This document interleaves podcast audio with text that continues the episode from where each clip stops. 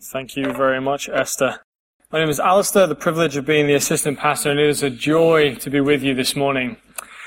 But life isn't always a joy, is it? As we read that psalm, maybe you got a hint of what I'm speaking about. So I'd like to ask us a question. Have you ever been in a situation where you felt that literally you were walking through the valley of the shadow of death? Those times in life where it's just so difficult. Everything seems to be against you. You feel all by yourself and unable to help. You're all alone. And the pain keeps on piling on top of you. A man named William Carey went through that very experience. As a young man, he founded a missionary organization here in the U K and then traveled to India. And in the first seven years that he was there, he his son died. And his wife's mental health deteriorated very rapidly. So he went through real times of pain and suffering and despair. But this is what he said in those times. "This is indeed the valley of the shadow of death to me. But I rejoice that I am here notwithstanding, and God is here with me." So the reason that Carey could go through his pain and stand firm in his faith is because he had confidence in his God. And we find similar stories, don't we, in the book of Psalms. If you look at the Psalms, it's as if God has purposefully given us a book full of songs and poems that resonate with every single area of life that we're in. So if you are rejoicing and you can do nothing but praise God every single day, there are psalms for that. If you're weak and tired and you just need God's help, there are psalms for that. And if you are absolutely down and out, you cannot continue and you are in the valley of despair with the walls closing in every second, there are psalms for that. And we see one of them this morning in Psalm one hundred two. The writer is in pain. It's as if he's looking over his own life and the life of the nation of Israel and surveying the spiritual state of Israel, and he cannot do anything but mourn and lament and despair. But it's not all doom and gloom, because in the midst of his pain, the psalmist finds perspective. That is what we see this morning. Perspective in pain from Psalm one hundred two. So this psalm will help us think about how we can suffer well and go through pain with a godly perspective. How we can have a view of God that carries us through those times of pain and struggle. And we all need this psalm. Maybe you're in the middle of that valley and you're wondering how to deal with it. Maybe you know that that valley will come one day. Or maybe you're on the mountaintop and there is no pain in sight. Well, then you need this psalm just as much as everyone else, because you need to care for your brothers and sisters in Christ who are in pain. In this psalm, the writer tells us about the pain that he feels and then the God that he knows. So the first eleven verses that we see in this psalm are the pain I feel. Look at some of the language that the psalmist uses to describe his physical and emotional pain in verses three to seven. "My days vanish like smoke, and my bones are like the embers." His whole body is on fire. It's as if there is a fire burning inside him. There is no escape from this discomfort, no relief from the pain that he feels. The language that he uses, it's as if his very bones are being charred by fire. It's as if he's on a barbecue and he's being cooked alive. That's how much pain he's in. And verse four, "My heart is blighted," or if you have an E S V, it says, "My heart is struck down." He feels that he's been hit by a truck. You know those times when you're so heartbroken that you can't bring yourself to do anything? Those times where just getting out of bed is too overwhelming. His heart is withered like grass. Walk through parks in Edinburgh this, this afternoon and you'll see marks where people have used disposable barbecues. The grass is brown. It is dried up. It is dead and it is withered. That is how the psalmist feels. Worn out, dried up, and chewed up by his pain. In so much distress that he says at the end of verse four, I even forget to eat. You've probably had times like that, haven't you? Where the last thing on your mind is food. Life circumstances are all consuming that all of your energy and time is taken up with it. Food tastes like dust. You have no appetite. That is what this psalmist is going through.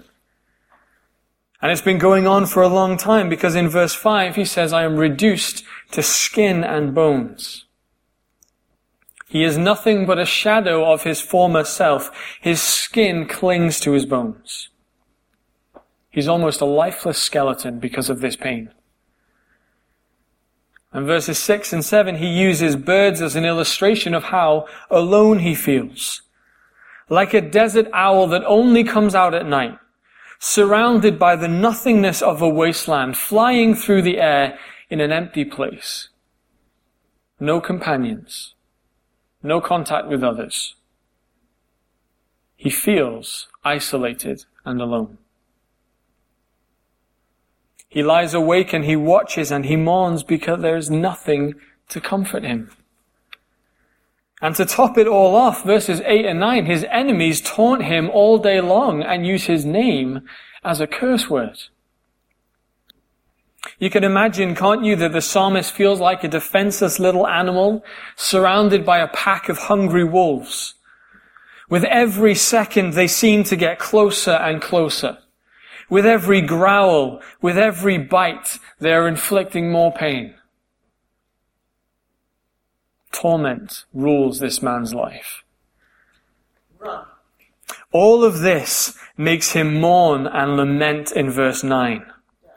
In the Old Testament times, a person would mourn by putting ash on their head and tearing their clothes. And that is what he does in verse nine. Because of his pain, he says, I eat ashes as my food and mingle my drink with tears. There is no respite for this man. There is no rest, no comfort, just pain, pain, and more pain. And so what does he do in this time of distress and pain? Well, verses one and two, he cries out to God. And you can hear his desperation, can't you? He's pleading that God would hear and listen to his prayer. These are the cries of a broken man. A person who has come to the end of himself. And he says in verse one, Lord, hear my prayer, please. Verse two, turn your ear to me, answer quickly. Where do you run in your times of distress and pain? Our human tendency is to rely on our own strength, to exhaust our own means, or to try fix things on our own. Maybe that's because we've been told that we need to be independent and manage things by ourselves. But the reality is that that will lead to frustration and disappointment. When we focus on our pain and we moan about it, we're speaking to ourselves. We're speaking to people who ultimately can't do anything about it. What we should be doing is turning to God in prayer because He is the only one who can fix our problems. Nothing is too big or unfixable for God. When we turn to Him, He is the only one who can make a difference. But do you see how this psalmist's pain and distress is magnified because of what it says at the end of verse two? Do not hide your face from me. He feels that God has turned away and abandoned him. Have you ever been in pain, either physical or emotional, and all you want to do is spend time with someone? You call your mum, but there's no answer. You call your dad, but there's no answer. You call your brother and your sister, but there is no answer. With every single phone call, your distress becomes more and more. All you want is someone to spend time with, someone to talk to, someone to comfort you, but no one is around. It feels as if every single ear that you know has been turned away. That is how the psalmist feels. That is his pain. But he knows something about his pain. Look at verses ten to eleven with me. And we see why the psalmist is in agony. Because of your great wrath, for you have taken me and thrown me aside. My days are like the evening shadow. I wither away like grass. The pain that the psalmist feels is a result of God's wrath. As we go through the psalm, we see that God's wrath is not just against him, the writer of this psalm, but it is against the whole nation of Israel because of their sins and wrongdoing against God. Now, we don't know which particular part of Israel's history the psalm was written in, and I don't think that we should guess or speculate. If it was important, the psalmist would have told us. But the point is that suffering that he is enduring is a result of sin. And it is a result of rebellion against God. The nation's defiance of God's law led to God judging them and bringing them into times of pain and turmoil. Now, maybe you're sitting there thinking, why on earth would I follow a God who is so severe with people who disobey him? That's a good question to ask. But the truth is that we all deserve this judgment. Each and every one of us here this morning is a sinful, broken human being who has rebelled against and rejected God. We all fall short of his perfect standard, therefore we are all deserving of this wrath that we read about. Somebody needs to take that punishment. But do you know what? Somebody has. There is a man who willingly stood up to take God's wrath for everyone, for all those who would follow him. There is one who went through this very pain and agony in our place, and his name is Jesus Christ. The psalmist is crying out in pain for God to listen to him. And in the Garden of Gethsemane, we see Jesus calling out to God in emotional agony as he sees the cross just hours away, the moment where he would bear God's wrath, the very wrath that the psalmist is lamenting about. Jesus took that for those who follow him. The psalmist is begging God to listen to him. God, hear my cry. And Jesus calls out to God and asks, if it be possible, take this cup, take this wrath from me. The psalmist is in pain because of the rebellion against God. And as Jesus is in the Garden of Gethsemane, in so much pain that his soul is sorrowful to the point of death. Why? Because in just a few hours, he would become subject to the very wrath of God against the sins of the world. So the truth is that we all deserve this kind of pain, this kind of judgment. But the wonderful news is that Jesus took it in our place. That is what we'll be celebrating later on in our service when we come to communion. That Jesus bore God's wrath, meaning that those who have put their trust in him don't have to. Jesus paid it all. All to him I owe. Sin had left a crimson stain, and he washed it white as snow. So if this is the case, if Jesus took that punishment, why on earth are we still suffering? The suffering and pain that we feel in this world today are the effects and consequences of sin. We still live in a fallen, broken, sin-stained world, and we will feel the pain of that. But I want you to know that God does not give people cancer because they're a sinful person.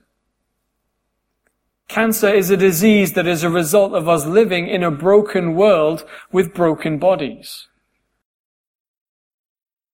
We will feel the effects of sin. We will suffer the consequences of our sinful desires and actions. And during those times, we may think that God has abandoned us. We may think that we are all alone, but the reality is that God is right there with us in the middle of our pain and suffering. So that is the pain that the psalmists feel.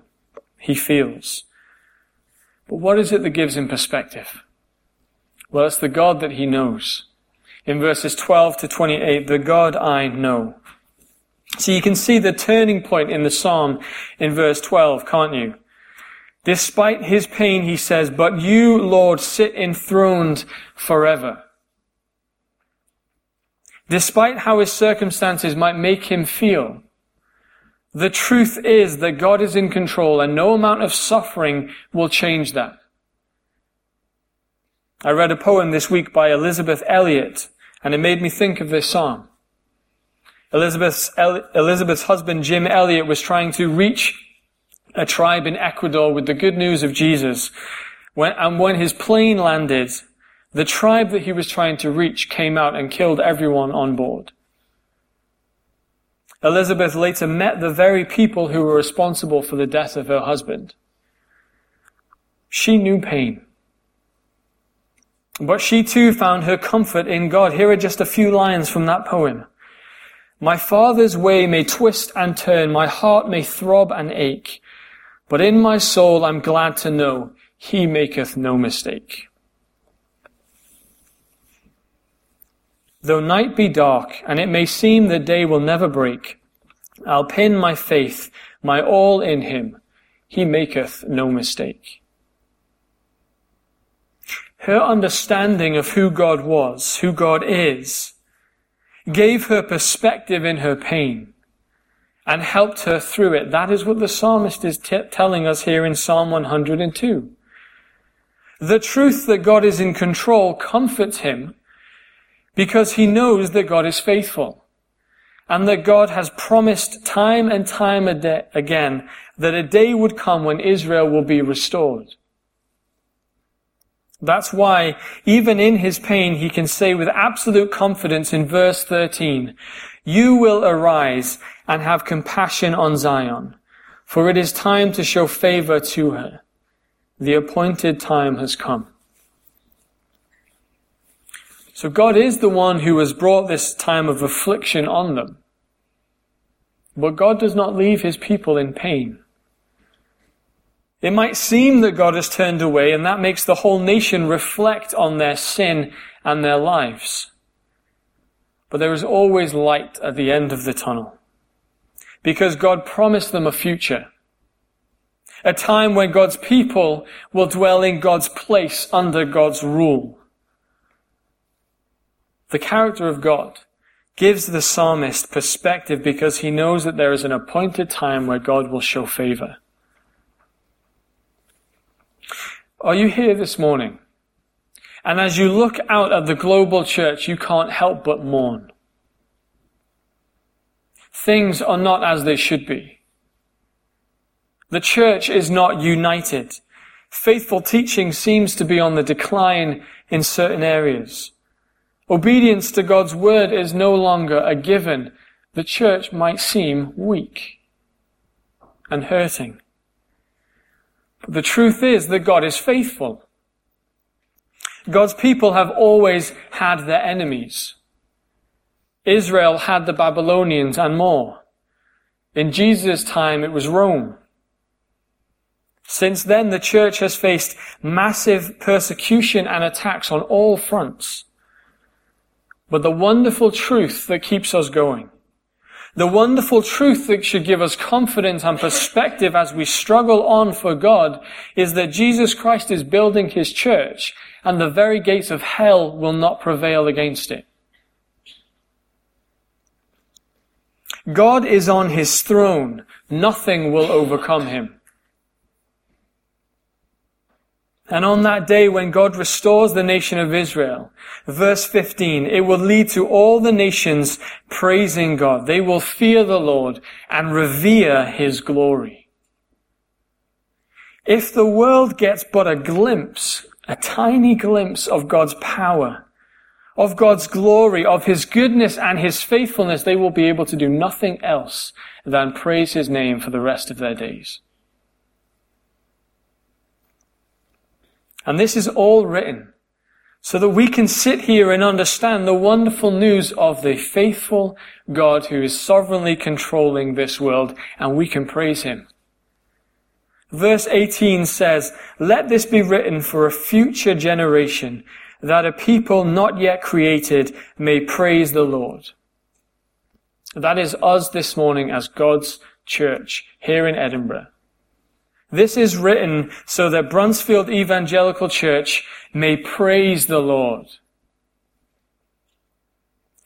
But our praise and our rejoicing in God is even greater than that of the psalmist, because of verses nineteen and twenty. He says, "The Lord looked down from his sanctuary on high. From heaven he viewed the earth." Why? To hear the groans of the prisoners and to release those condemned to death. God didn't look down from his sanctuary on high to see the fame or creativity of mankind. God looks down to hear the groans of prisoners. God cares and listens to those who are tied up, but he does more than just listen. He releases those condemned to death. The Bible says that all people who are living in rebellion against God are on a path that leads to death and punishment. Every single human being born into this world is at odds with God. But God looks, God listens, and God looses the chains that bind our sinful hearts. And that is what we see in Jesus. God in the flesh stooped down from his place of glory and honor in heaven at the, in the presence of God, and stepped into our sin-stained, broken, corrupt world. He lived the perfect life, died the death that we deserve. Why? So that we can be free to serve him. Free from the chains of sin that shackle our hearts, and free from the sentence of hell. As Christians, we are no longer dead in our sins, but we have been made alive through Christ. We've been taken from the deepest dungeons of judgment and been given a seat in the palace of the King. We are now called children of God. Therefore, as Christians, we have all the more reason to rejoice than the psalmist, because this very promise has been fulfilled in Jesus. That is the perspective that will carry you through every trial and hardship. That is the truth that will keep you anchored in every storm. Jesus is the only one who can break the chains of sin that bind you, and he sets you free. He is the only one who can reconcile us to God. Now, if you're here this morning and you are not a Christian, would you listen to that wonderful news? That God has made it possible through Jesus Christ for you to go from being dead to have real life. Would you listen to Jesus and put your trust in him? Because without Jesus, you are still a prisoner to your sin. And on the day that the Lord comes and judges the world, nothing will save you from God's wrath but the blood of Jesus Christ shed on the cross for the world. Will you repent and put your trust in Jesus? And in verse twenty-three, it seems that the psalmist almost comes back down to earth. He comes back to his pain and the situation in the nation of Israel. And he remembers that all of this is God's doing. And so he prays in verses twenty-four to twenty-eight. And in this prayer, he focuses on some of the attributes of God that give him perspective in his pain because he knows that God is with him. Verse twenty-four, he is a God whose years go beyond all generations. Creation is just one demonstration of how powerful and in control God is. God speaks light into being. He created the land that we live on, the sun that gives us warmth, the moon and stars which light up the sky at night. They are God's handiwork. We haven't even begun to fully understand or explore the fullness of this earth. But what does it say in verse twenty-five? God laid its very foundations. That is how powerful he is. Verse twenty-six, he is everlasting. There is no end to his days, no end to his reign. And verse twenty-seven, he remains the same. Think about that one for a second. Why do these truths of the character of God bring the psalmist perspective in his pain? How can these truths give us perspective as we suffer today? Well, they give us perspective because we know that regardless of what situation we're going through, regardless of what life may throw at us, our situations do not determine God's love and favor for his people. Even when we suffer, we can know that God is unchanging. Our suffering does not change God. He is compassionate and loving. He is in control and he is faithful. These attributes of God should give us perspective in pain because this is the wonderful God that we know and serve. This is the God who is standing right with you in your pain and suffering. God is faithful. And he has promised, and what he has promised he will bring to pass. Therefore we live, we camp in the promise of verse twenty-eight. The children of your servant will live in your presence. Their descendants will be established before you. Now, I know that some of us are here this morning are in pain. I know that there are times in our lives where we may feel that God has abandoned us. But friends, the truth is that God has not walked away. God has not left us to fight any storm by ourselves. When the difficulties and pain of life come crushing down on us, God is right there with us in the midst of our pain and suffering. Base your life on the wonderful truth of verse twenty-eight, that there is a day when all of this pain and suffering that we feel now will be gone. There will be a day where pain will be but a distant memory. Tears will be no more. Peace will reign in the land as God dwells with his people forever. A day where the effects of sin have been stopped and we are with God. That is the future that I long for. That is the future that awaits you this morning as a follower of Jesus Christ. That is how we have perspective in our pain. We remember the God that we know, the God who has revealed himself to us in his word, the Bible, the God who listens and loves his people, and the God who's promised to be with us in our pain until the very end. God has not left you. God is faithful. He never changes, and his promises to, uh, to always be with you. And always be with those who love and obey him. In your times of pain in this world, be comforted by the wonderful truths of the amazing God that you know. That is the only way we can endure, because we have the living God by our side. Let's pray together. Just in a moment of silence, maybe you want to bring your prayers before the Lord. Bring your prayers of adoration and confession that you need his strength and his help.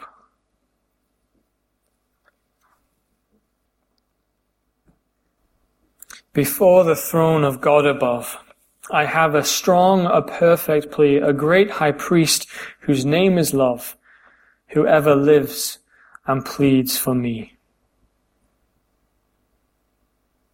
Jesus, we thank you that we do not have to suffer God's wrath because you bore that wrath on the cross. We thank you that even though we may suffer in this world, that we can know that you are right there with us. God, we thank you for who you are. Holy Spirit, we thank you that you dwell within believers and you remind us of the wonderful promises of who God is. God, forgive us for the times where we forget to focus on you.